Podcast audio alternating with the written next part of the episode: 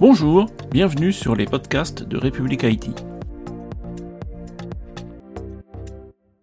Monsieur Philippe Toublanc, bonjour. Bonjour.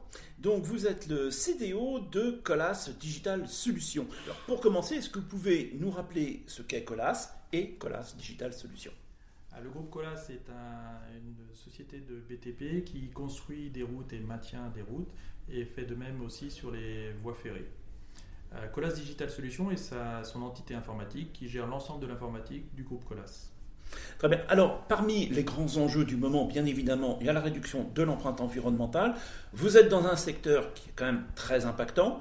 Euh, la data peut-elle vous aider à réduire cette empreinte environnementale? Euh, Bien sûr.